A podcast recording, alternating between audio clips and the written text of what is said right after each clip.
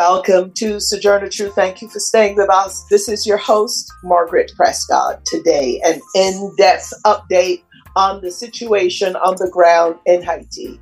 What led us to this moment? What do grassroots Haitians want? What are they demanding? For several years now, grassroots Haitians have taken to the streets demanding a return to democracy, a democracy that was interrupted in 2004 when a US backed coup took place against Haiti's first democratically elected president, Jean Bertrand Aristide. Indeed, since the 1804 Haitian Revolution, Haitians say they have been trying to complete their revolution. Indeed, since the revolution, which established the first black republic in the world and led to the ending of slavery in the whole of the Americas, the United States and Western powers have done what they could to undermine Haiti, often with the complicity and corruption of Haiti's 1%, the ruling corporate class.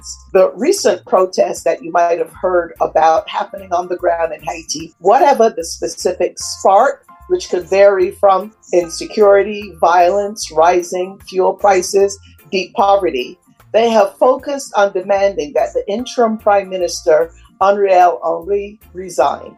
You may recall, if you've been following Haiti, that he was selected by the late President Jovenel Moise. Jovenel Moise was assassinated, and it remains unclear, by the way, who or what forces were behind his assassination. Some have implicated Ariel Henry, who, by the way, promptly fired a judge who was investigating Ariel Henry's possible role in the assassination of Jovenel Moise. But we may never know that full story. Also, recently, there have been mass protests across the country asking former President Aristide to consider heading an interim transitional government. But those protests based on that particular specific demand were disrupted, some say purposefully, by brutal warfare between so named gangs. Some call them death squads, where in July of 2022 alone, more than 200 people were killed. The United States, meanwhile, continues to support Ariel Henry and continues to deport back to Haiti thousands of Haitians seeking asylum in the United States. Those deported face the possibility of death torture, hunger. The United States has also refused to support a Haitian led solution. We're going to be discussing all of this in some depth, as well as some positive news coming out of Haiti. Yes, there is some, with the opening of a teaching hospital on the campus of the University of the Aristide Foundation, known as UNIFA. Our guest is Pierre Labossiere. We live in a global world. We're all interrelated. So on Sojourner Truth, we to bring directly to you news and views on local, national, and international policies and stories that affect us all. And we draw out how those of us most impacted, women, communities of color, and other communities are responding. We also discuss the interrelationship between art and politics now for our news headlines. For Pacifica Radio, I'm Christina Aanestad. Russia and Ukrainian forces have exchanged missile and artillery fire that's killed at least six people. The fighting today indicates neither side's ready to concede any ground despite recent military setbacks from Moscow and the toll on the invaded country after almost seven months of war. The exchange of fire came hours after the two sides made a major prisoner swap and a day after Russia's President Vladimir Putin called up reserve troops to supplement his military forces. The first round of drafted soldiers began today.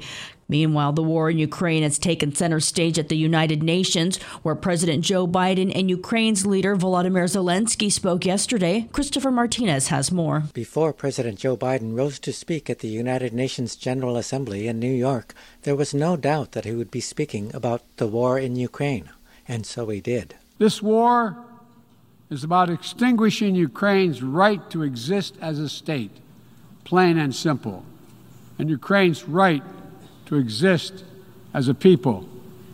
Whoever you are, wherever you live, whatever you believe, that should not, that should make your blood run cold.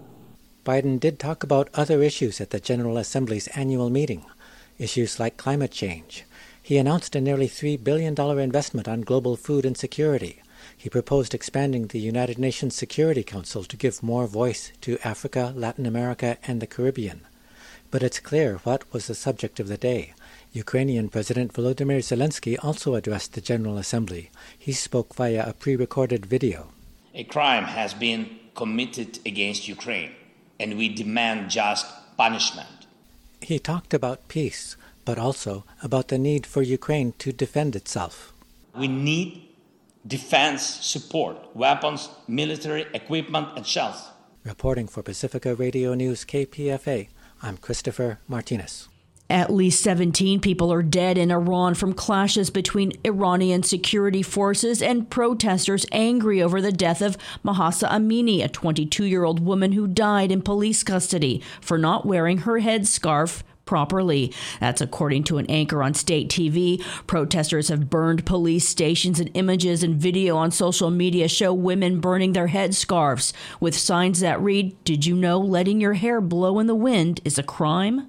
Meanwhile, the hacktivist group Anonymous says it's hacked into Iran's security system and is controlling more than 1,000 cameras on Iranian streets. The group said Iran's government will pay for what they did.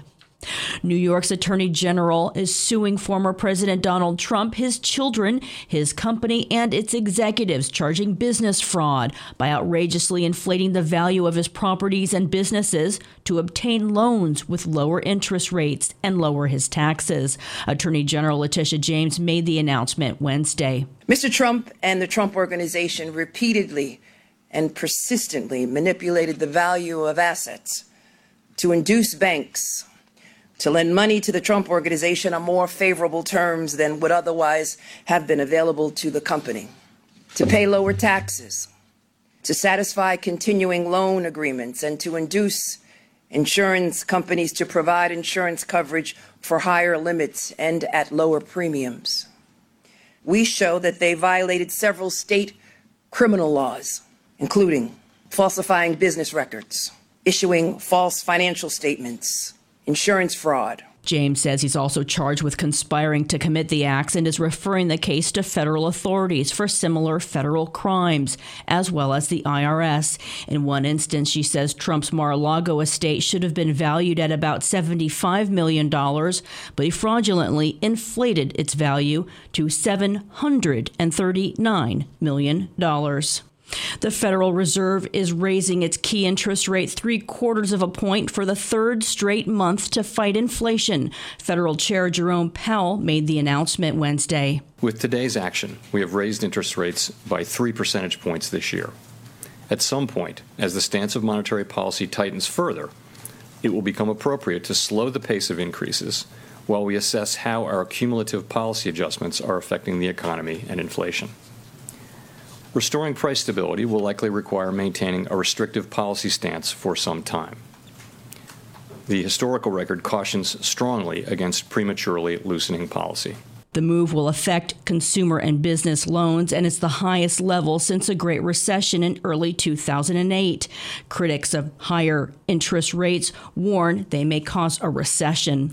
Other nations have also raised their interest rates. The Swiss National Bank raised its key interest rate three quarters of a percent, its biggest hike ever to fend off inflation, and the UK central bank is raising its key interest rate by half a percentage point in its seventh straight hike aimed at taming soaring inflation. I'm Christina Aanestad reporting for Pacifica Radio. Those were our news headlines. And today, an in depth conversation on what is happening on the ground, the protests that have been ongoing there. Actually, you know, they're getting some coverage right now in mainstream media, but those protests have been going on consistently, actually, since 2004, when the U.S. backed coup against President Aristide took place. Now, I'd like to welcome our guest, Pierre Labossiere, who's one of the most respected progressive voices on Haitian politics. Pierre Labossiere has dedicated his entire life, his entire adult life, I have a feeling as a child, he was also somehow involved advocating for the poor in Haiti. Through the Haiti Action Committee, an organization he co founded, Pierre Labossiere has tirelessly championed grassroots efforts to improve education, bring about social justice, and develop a stable democracy for the people of his native country. In the years since the 2010 devastating earthquake that killed hundreds of thousands of Haitians and caused immeasurable amounts of destruction to that island nation. And with hurricanes and other disasters that have happened since then, Pierre Labossiere has focused on funding repair and rehousing efforts, supporting grassroots movement, and turning global consciousness toward the issues that his people face. Pierre Labossiere, welcome back. Thank you very much, Margaret. But let me welcome you again, Pierre. What I'd like to start with, uh, first of all, a lot of people are under the impression that protests in Haiti broke out last week. They broke out two weeks ago, maybe even last month or the month before. Was I accurate in the introduction I gave that said that grassroots Haitians actually have been on the streets protesting, sometimes more frequently than others, but have been on the streets pretty consistently since that US, Canada, France back coup against President Aristide. Is that accurate? Or is this more recent? Yeah, this is this is the reality, what you're saying. It's, it's completely 100% the truth.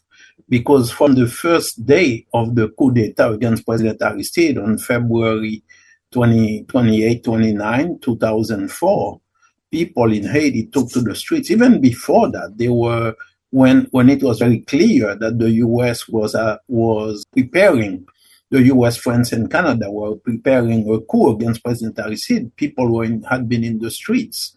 Uh, the, before, over a million people had taken to the streets of Port-au-Prince uh, in opposition to the coup and, and stating categorically that President Aristide was elected for five years and he should remain uh, in office to complete his five-year term.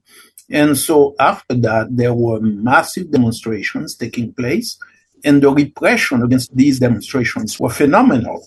I mean, in terms of the horrific nature, the atrocities and the crimes committed in order to, to stop those demonstrations. By the, by the month of June 2004, the remaining the bulk of the UN troops had come to Haiti under the, and at that time Brazil, uh, under President Lula, had taken over the command of the UN troops. There was an advance party of UN troops headed by the US, France, and Canada, and they were the ones who carried out the kidnapping coup.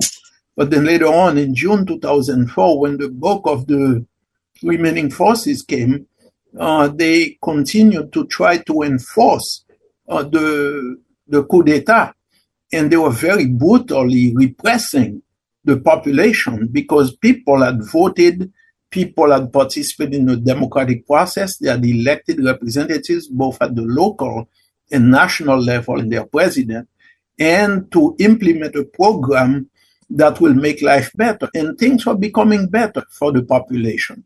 But then this coup took place, and immediately the government, the coup government uh, that was imposed by the U.S. and later on uh, and, and enforced by the UN occupation has galvanized more and more protests.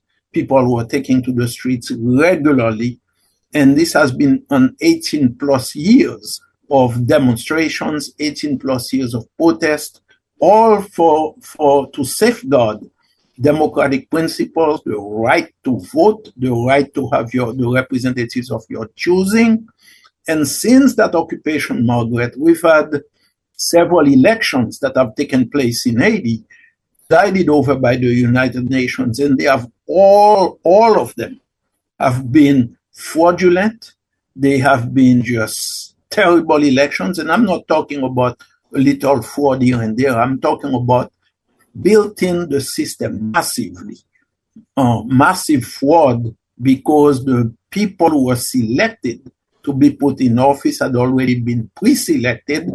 And so everyone in Haiti saw it as a farce. This going to the polls to play up to the international media have photo ops of people standing in lines, artificially created lines, and uh, to put in office people who were who had a terrible reputation, corrupt individuals, and who kept carrying out acts of corruption, which today is it this is what has fueled the intensified demonstrations that we are seeing. People are tired yeah. of it, and the more of these corrupt officials there are, the, the worse the situation is for the grass for the people at the grassroots level. Right. Uh, thank you for that, uh, Pierre, because we really have to look at the, uh, what is happening now on the ground in Haiti within all of that context. The other thing, before we get to just what's happening now, and um, in fact, as of the time we're doing this this interview, uh, both the president of, of um, the United States, uh, Biden and Trudeau and Canada have made some statements related to Haiti at the UN General Assembly meeting, the 2022 General Assembly meetings. But Pierre, the you and I, you have been on the show following the New York Times series, the expose on um, oh, the the debt, basically that's owed to Haiti. And in that expose, they confirmed what a lot of us knew, which is that the coup orchestrated against President Aristide uh, in 2004 was to a great part not the only reason, but a great part that President Aristide had been demanding restitution and reparations from France for the uh, money that France had been extracting from Haiti uh, since the uh, fundamentally uh, since the revolution. So tell us about that. I'm asking about that now because reparations is very much on the table on the continent of Africa in the in the diaspora of course, uh, with the recent death of Queen Elizabeth II in, in England, the, the former colonial power uh, countries in the Caribbean, uh, in particular, are pressing that case. And then in August of 2022, there was a major conference in Accra, Ghana, where the president of Ghana spoke making a case for reparations. But uh, President Aristide, he was ahead of the curve in all of that and has had paid a heavy price for for that. Tell us about that, um, about that demand and the the moves against President Aristide as a result of that, and against the Haitian people. Yes. Yes, definitely. You know, um, because in 1825, the government of France, the monarchy that had been restored, and the monarchy had restored slavery. Well, starting with Napoleon, Napoleon had restored slavery. He had done a coup d'etat against the revolutionary government of France, in which he restored the Ancien Regime, which is a monarchical form of government, pretty a dictatorship, and also restored a lot of the um, the aristocrats to power. And so with them came the restoration of slavery, and in all their colonies, and that was part of the of Napoleon's um, uh, assault on on Saint Domingue at that time, still a French colony where slavery had been abolished, and his plans were to restore slavery and put everybody back into slavery. So that was in part one of the things that fueled the movement uh, for independence, and, uh, and Napoleon was soundly defeated. But about 21 years later, Haiti declared itself independent in 1804. 21 years later, in 1825, the king that had been restored in France actually sent uh, uh, an armada, a flotilla of warships, and demanding demanded that Haiti pay reparations to the former to the plantation owners, to the former enslavers of the people of Haiti. And so at the time, faced with this um, massive threat, and, and I have to say that France wasn't alone in this. France was supported by the US. France was supported by Spain and Britain uh, at the time. So Haiti was by itself facing this, and there was it was made clear that people in Haiti would be would be re-enslaved again. And so Haiti was forced to pay the equivalent of 150 million gold francs, a huge sum. Later on, that amount was reduced to 90 million, which it amounted to in in um, based on the calculations by President Aristide and a team of legal experts, it amounted to in 2003 at 21.7 billion dollars. And so this is the thing that uh, I was so happy to see the New York Times and the team of investigators do a very important expose of this. Usually, the New York Times is um, most of the time, if not all of the time, the New York Times coverage on Haiti is pretty abysmal. It's terrible.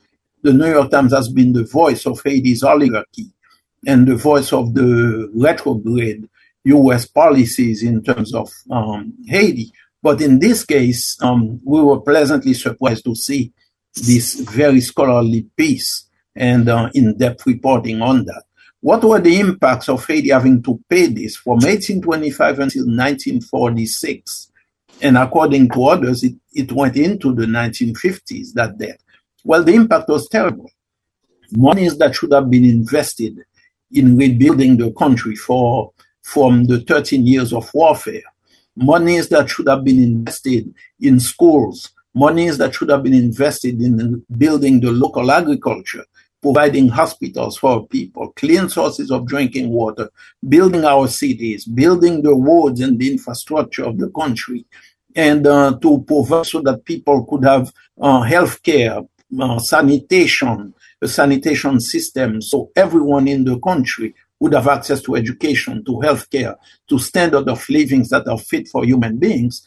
But those monies were being um, sent to build up France and according to various reports, looks like the Eiffel Tower, and also the gift made by the by France. The, I heard some of those reports of the Statue of Liberty was on the back also of Haitian people. So it, it's it's that that were pretty much doing sharecropping to feed the friends and provide monies for them. So it was a terrible situation. The legacies are still with us today the suffering of our people is still tied into this brutal exploitation. And uh, when we go into the environmental degradation of Haiti, a lot of this, the Haitians had to pay for it with timber. So Haiti had a number of forests that was very, um, you know, extensive forest. So a lot of the forests were cut down in order to provide precious, that precious timber that was growing in all those forests and also to, to pay for that debt. So the environmental degradation of Haiti is based on that period and in repaying that so-called debt. So Haiti, President Aristide demanded that friends return this money, that it restore this money. This is known as restitution in the campaign called restitution reparations. Reparations is something else. Reparations is for the crime of the kidnapping, working out people from Quincy in the morning till Quincy at night, to quote Malcolm X. And uh, that's reparation. But this is restitution. It's a set amount that was extorted from our people. Right. So money that money that had already already been taken. So it's it's a restitution and of course reparations also uh, following that. Well, Pierre, thanks for that because a lot of people, you know, have all kinds of theories about, you know, there's always a thing about what's wrong with Haiti, Haitians seen as victims as opposed to the fierce protagonists that they have been from since before the revolution up until today. Haiti remains the most impoverished country in the Western Hemisphere, but it's very, very rich, I'll have to say, in art, in spirit, and certainly in, um, you know, organizing uh, mass movements that have been up against everything.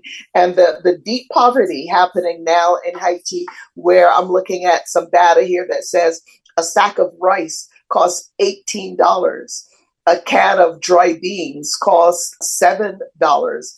A gallon of cooking oil, you know, gone up to almost eleven dollars with inflation at double digits. So we know the suffering uh, of the people. So Pierre, we're going to take a short station break now, and then we return. We're going to get into some of of the not only the context, but really some of what's behind what's happening right now on the ground in Haiti. Stay with us. We'll be right back. That goes for all of us. There ain't nobody to trust. It's like sabotage. It's got me ready to bust, but I can't jeopardize what I've done up to this point. So I'ma get more guys to help me run the whole joint. Cultivate, multiply, motivate, or else we'll die. You know I'll be the master of the who, what, where, and why. We all must meet our moment of truth. Okay, welcome back to Sojourner Truth. This is your host, Margaret Prescott. If you are a member of Facebook, you can like and, and friend us there. Our handle on Instagram and Twitter. And we are nationwide, heard nationwide and worldwide on SoundCloud. And today we'd like to welcome our SoundCloud listeners in Atlanta, in Atlanta, Georgia, and internationally, we would like to welcome our SoundCloud listeners in Senegal, on the continent of Africa, Senegal, and West Africa. This is a in-depth update on Haiti, on the situation on the ground, what led to it, what is it, what are the grassroots movements up to, what are they demanding, what's standing in their way. And we also want to touch on some good news in terms of what is happening with the uh, teaching hospital that some thankfully some of our, our listeners also help to support this is margaret prescott host of sojourner truth and our guest is uh, Pierre Labossiere, distinguished uh, Pierre Labossiere, co-founder of the Haiti Action uh, Committee. Pierre hails from the south of, of Haiti, I think somewhere near in, in the Les Cayes um, area. So, um, Pierre, the, the, in the first part of the show, you laid out very well the historic reasons um, that Haiti is where it is today. And when people look at the the deep poverty, and it is deep poverty in Haiti that the people also rising up against. You have the context of how that deep poverty happened.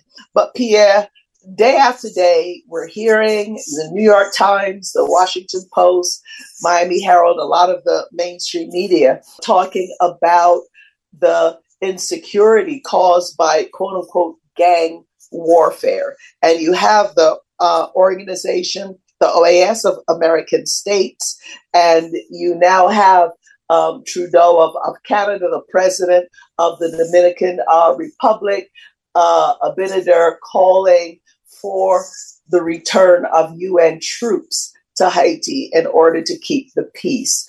But Pierre, first of all, let's unpack this whole gang warfare business somewhat because the other piece of the thing that recently dropped is that recently a U.S. official came out to say, well, you know what? These gangs are actually supported, um, you know, and funded by Haitian elites you know, uh, because they have their own interests, you know, for, for, their own interests. And of course, they're neglecting the role that the US or any of these Western powers play in all of this. So, Pierre, unpack that whole business about gangs uh, for us, including that some people are promoting some of the most notorious gang leaders, like um, uh, Barbecue, this Cherizier guy who was involved in the massacre of um, so many people in, in La Saline. Um, in, in Port-au-Prince as some kind of revolutionary leader. But Pierre, uh, your thoughts on this whole gang warfare business and the connection with the politics of what's happening on the ground. Yes, uh, I, am glad you you asked that question, Margaret, because they, every when I say they, I mean the U.S., France, Canada, the OAS, the UN, all of those players, um, all of those uh, actors and originators of the crisis in Haiti, they know very well the story. So to look at the gangs, basically they, they started making their appearance as, and that's why we were calling them death squads. So death, gang slash death squads.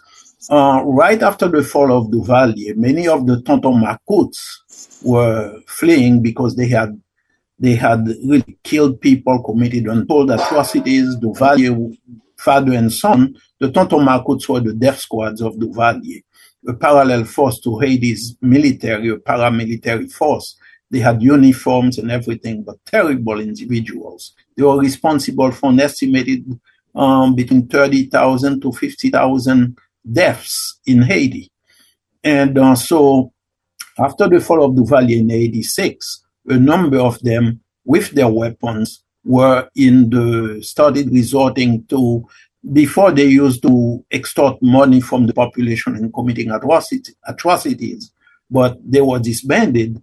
And so they, they, they were among the population using their weapons to commit acts. And they were joined also by members of the Haitian military, which, by the way, it's a military that the US had created when it invaded Haiti in 1915.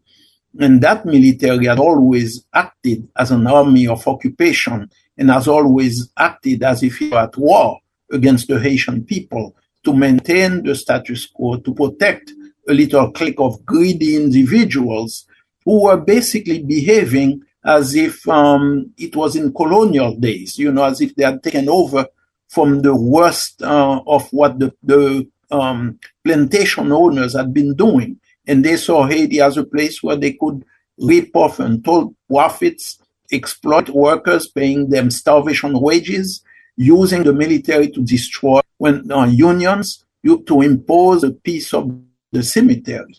So that's the origin of this. With the fall of Duvalier, members of the military joined with former Tonton Macoutes, and they used to invade people's homes. And uh, they, they used to be called at the time Zinglindos. That was the name given to them. We are talking late 80s, beginning 90s. They were encouraged to do that too by not only by Duvalier when he was in power, because he said, I don't have money to pay you, I give you a gun so you can earn your living. But after the fall of Duvalier, several military leaders stated the same thing to these guys. So the record is there to speak for it. During the period of the after President Aristide was elected in office, and then there was a coup d'état in uh, during the 91-94 period of the coup d'état, uh, there was a group called FRAPH, and FRAPH, according to its leader, uh, Toto Constant, Emmanuel Toto Constant, who said that on 60 Minutes, FRAPH was organized by the CIA.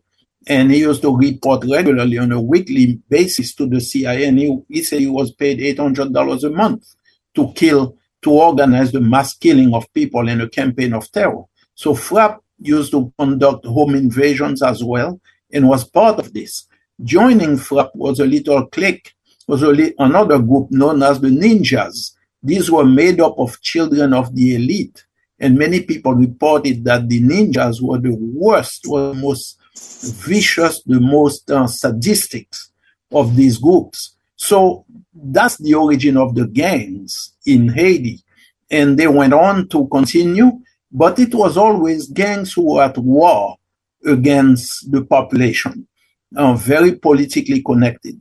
And continuing to the present, we see that it's from this continuing line of activities. What I mean by that, meaning attacks against the population because the population is standing up. So these are politically uh, organized paramilitary groups. And when they call them gangs, they're actually giving them, it's a way to say as if, well, you know, people are accustomed to gangs, so it's not connected to the government, it's outlaws. It's a clever way of trying to shield the Haitian government and the US UN occupation forces in Haiti from responsibility as to um, their their um, the atrocities they are committing.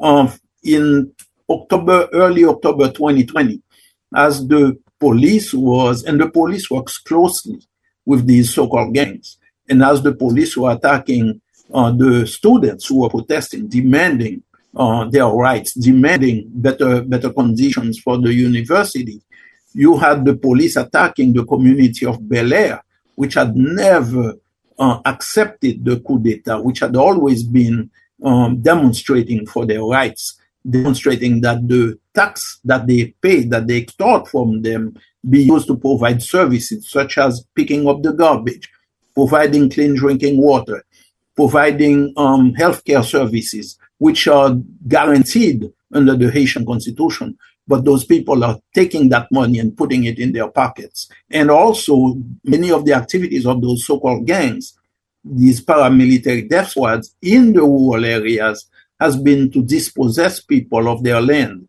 uh, peasants from the land that they have, so that they can be given to a big to a big shot landowner, to auto officials in Haiti who are tied in with this little clique. So that's their role. And I think it's a total misnomer to call them gangs and continuing to the present. Uh, you you were there at La Saline. You interviewed a number of the of the uh, survivors of the massacre of La Saline. There have been many other communities in areas where the people are very poor. The people are demanding their rights, and I should say they are impoverished because it's something that they are they don't just happen to be poor. It's it, they are being deprived of their of the taxes of the benefits from the taxes that they are paying, uh, the resources of Haiti, the copper, the the marble, the various resources that Haiti has, bauxite, and all of that that's being exploited. Those monies are not being invested in the population the way it should be in order to make their lives better. So, and when people rise up, because people are very aware of this, these paramilitary forces that work with the government and that work with the uh, the U.S. UN occupation, they are they are um, unleashed on them with the worst form of atrocities, such as uh, gang rapes of women, um, burning, destroying homes, um, you know, all kinds of yeah. things that you can imagine, burning people alive. And I just want to add this thing. Uh, in October 2020, the office of the of the Secretary General of the UN, um, uh, Antonio Guterres, his office, represented by Helen La Lime in Haiti, made the statement crediting the Jimmy Cherizier's G9, the Federation of the of the gangs led by Jimmy Cherizier, who you mentioned earlier, was part of the La Saline massacre, saying that uh, in places where they control, the level of homicide has gone down. Something totally, Outrageous. totally false because they were at yeah. the time attacking the people of Bel Air. And um, and now to see them saying, well, we need more UN troops. The UN troops have uh, so many atrocities they have committed, massacres in Cité Soleil, 2004, 2005, in various communities of Bel Air, and you name it, the, the raping of men, of young women, mostly, and some young men. Um, they have fathered so many children in Haiti and they have picked up and left. Also, the cholera epidemic that the UN has pretended they have admitted to it, but they say, "Well, make me pay if you can." That that's their attitude, you know, complete lawlessness that these people have brought on the people of Haiti, and for them to claim that they are needed. Um, that that's why the people of Haiti say this is a war of genocide against the people of Haiti. Yeah, yeah, you know, and and, and follow, yeah, our guest, by the way, is Pierre Labossiere who hails from Haiti, from the south of Haiti, and is a, a, a democracy and human rights activist, um, as uh, on behalf of, of Haiti, and, and generally speaking, um, Pierre, I'm glad you unpacked that thing about the so name, the so name gangs. I mean, reading the press articles now about the recent uh, protests, one would get the impression that it's only about fuel. It's only about the rise in gas prices. And of course, we know that that's also another assault on, on people who are, you know, who are barely surviving. You have 50% of Haiti's population uh, undernourished, Pierre, as you say, um, imposed, uh, you know, poverty. Over 6 million of Haiti's population of 10.4 million live below the national poverty line, which is ridiculous. The national poverty line is $2.41 a day. You could just imagine. So there's a lot more to these protests than the rise uh, in fuel. And the US now, in terms of getting out of their complicity, they're saying, well, these gangs are connected to kind of oligarchs of the 1% in Haiti who are making money uh, from the so-named black market on, um, you know, the the, the sale, of, of, fuel, and that's really what it's about. But in, in a way, it really is a is, is a diversion. So I'm glad you uh, broke, uh, you know, you broke that down for us. But Pierre, now, uh, the, you know, I, I do want to get to talk to UNIFA about UNIFA and the hospital, some of the good news. Uh, but before we, we get to that, if um, I may, tell Margaret, us a bit. Yeah, say say what you want, Pierre. But then no, I have another I may, question, and then I we need to get to to UNIFA. Mm-hmm. Yes, yes. Uh, if I may say this, one of the uses of these so-called gangs of those squads at one time during about two two years ago or so, when there was a massive intensification of the protest, what they what they did was they took one of those so-called gang leaders and had him uh, come out as if he was part of the protest, and the people denounced this. But the trick was then later on the press said, "Oh, the gangs are, are, are they are the ones who are protesting." They did the same thing using barbecue this time, about a couple of days ago. Had him come out in the streets with his guns and everything else, even though there is a warrant for his arrest. And no one tried to even try to arrest him or anything. And the next thing you know, it was, oh, it's the gangs who are protesting. Yeah, but and you are correct. People yeah. are not yeah, P- Mhm. Pierre, I, I'm picking Yes. up on that point though. Um, I think it's important to, you know, to, you know, to note exactly what you're saying about, uh, about these gangs, but also the grassroots in, in Haiti, the, the uh, Lavalas movement, people who've been uh, out, were out on the streets, I think month before last, by the tens of thousands asking for President Aristide to um, consider leading an interim government.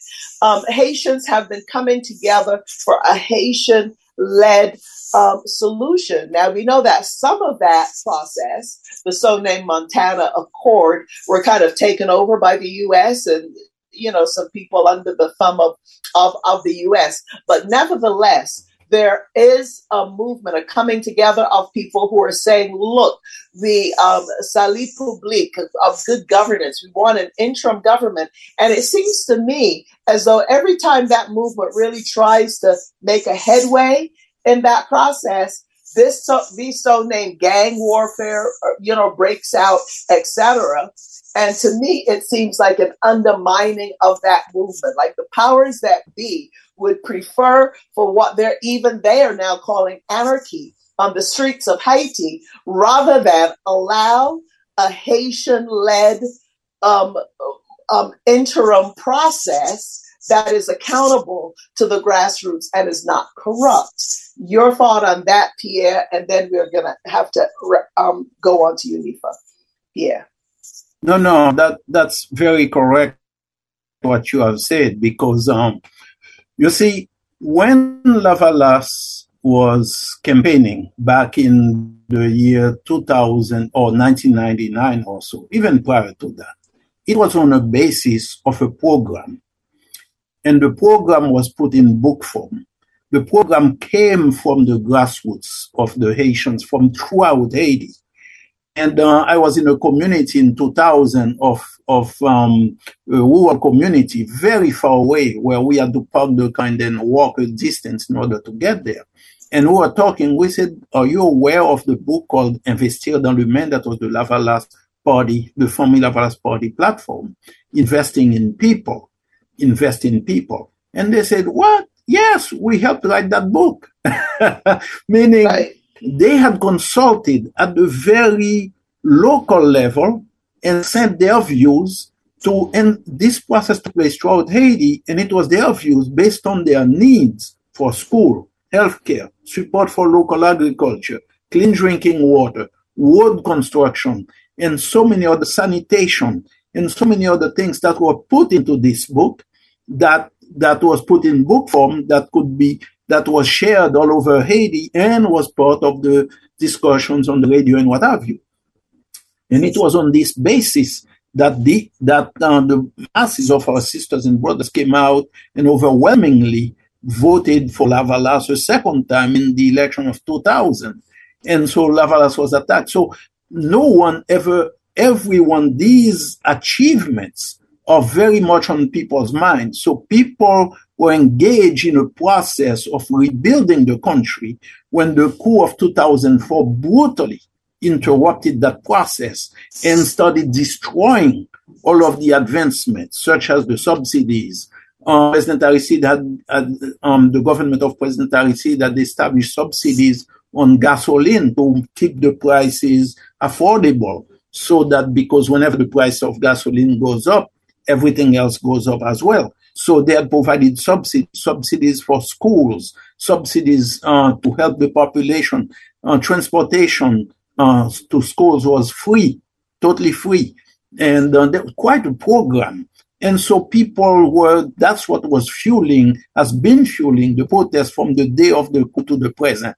So they, whenever you see that people are saying, well, when, when I mean people, I mean the press, uh, the foreign press is saying that, um, well, it, it's all because of the rise of gas. They know better because they know better and they are putting it out as if to section off different things and give people a sense as if, well, what sense can we make out of Haiti? No, it's very clear.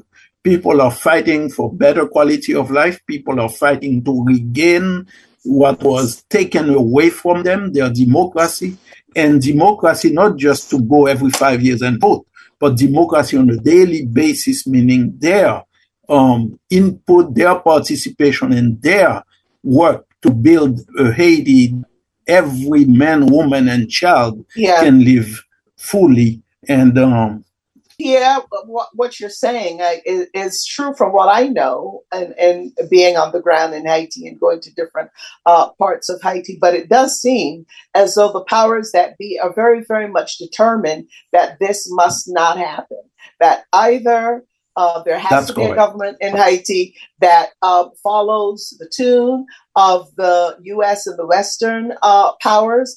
That a grassroots movement um, can never be in power again, uh, such as Lavalas, and that they are willing to starve people out, to kill people, to um, you know do whatever they deem necessary um, you know, to avoid that happening. And I think it's really important for people to keep that in mind because even some progressives in the US and Latin America and elsewhere, you know, get very, very confused and start you know, cozying up, but not only with somebody like Barbecue, uh, Shazam, that you mentioned, but also some of the uh, uh supporters of the coup, of the 2004 coup. And I'm, I'm not going to forget, I'm from the Caribbean region, and I'm not going to forget the names of those organizations that wrote to my compatriots in the Caribbean region, telling them not to give refuge to President Aristide and his family okay, taking the same line as the CIA and the US state. Sorry, Pierre, a little mini rant there on that.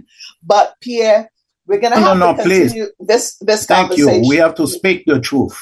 Uh, absolutely. Um, but uh, we just have really, you know, maybe about eight minutes or so remaining. And every time we talk about Haiti, well, a lot of times we talk about Haiti, we talk about the bad news. But I've learned so much from the Haitian grassroots movement, by the way. I think we all have a lot to learn from the Haitian grassroots movement. And anybody who says they're for Black lives, I suggest they better find out about the history of Haiti, read Black Jacobins, find out about the Black Jacobins today, what the movement on the ground is saying, and don't just swallow the Kool Aid that's being put out on mainstream press and even by some uh, progressive media.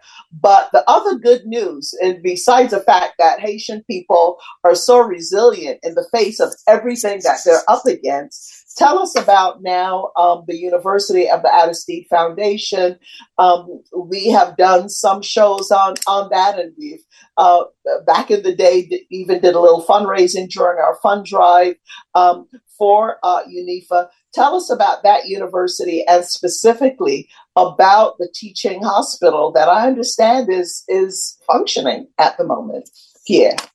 Yes, this is um, this is one of the bright spots you know, I'm as you mentioned earlier, I'm also co-founder of the Haiti Emergency Relief Fund, and so we've been engaged with uh, trying to support different local initiatives by serious people on the ground in terms of local agriculture, in terms of schools, uh, clean drinking water, pumps, irrigation pumps, you know, whatever little we can do to get some to get some funding so that people can buy things and uh, and so UNIFA is one of the bright to shows what is possible, what the people have been doing. So it was funded by President Aristide and his wife Mildred uh, when they were in office in Haiti back in 2001, I believe. That's when the, they first laid the, uh, the the cornerstone for it.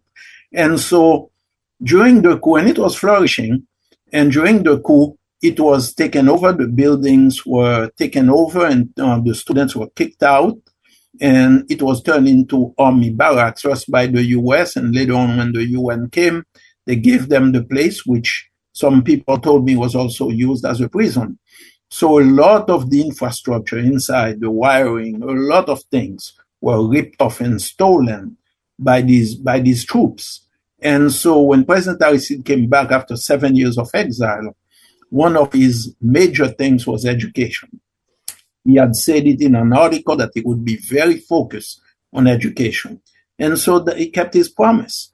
And one of the, and he started to repair and rebuild UNIFA, repairing all the damaged buildings and everything. So they started um, in October or September, I believe, 2011, with only 122 students. Now UNIFA has um, over 4,000 students and with eight or nine schools, including engineering, the medical school of course, nursing, physical therapy, engineering, uh, you name it, you know, all of that is there, about nine or so. And, um, and the UNIFA graduations are every year in March are um, something that Haitians everywhere tunes in and are very proud to watch. And this is here, here it is when you are seeing so much waste, so millions of dollars just disappearing into nothing, volatilizing, you know. But here you have this institution, along with some others too, that are very uh, working with, uh, based on support and what have you, really flourishing magnificently, showing what Haitians are capable of doing and what we've always known we could do and have done, even though they keep telling us that no, we need the, the UN to be there, and all they do is create chaos. So it, it's been fantastic. You mentioned the teaching hospital. One of the things is that in medical school, you need to have a place where your students, after they graduate from the theoretical part, they have to do their residency. And so the teaching hospital is about to be completed or almost finished right now. At first, when I first heard about the desire to build a teaching hospital, I was like uh, panicking, you know, saying, oh man, is this possible? But here we are three years later, it's pretty much finished, you know, except for a couple wow. of touches here and there.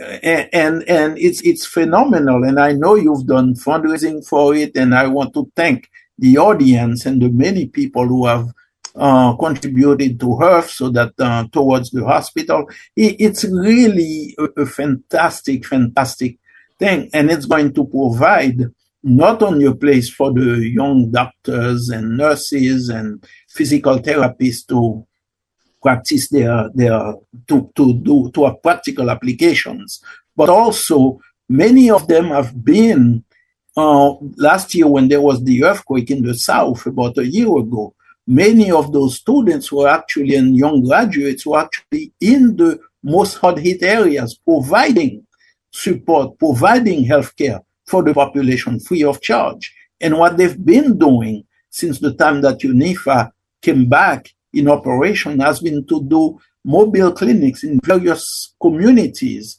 in the Port-au-Prince area, in other parts of Haiti, to provide people with affordable or, or healthcare free of charge, complete with medication and everything. So all of these, uh, this is what the new Haiti is supposed to look.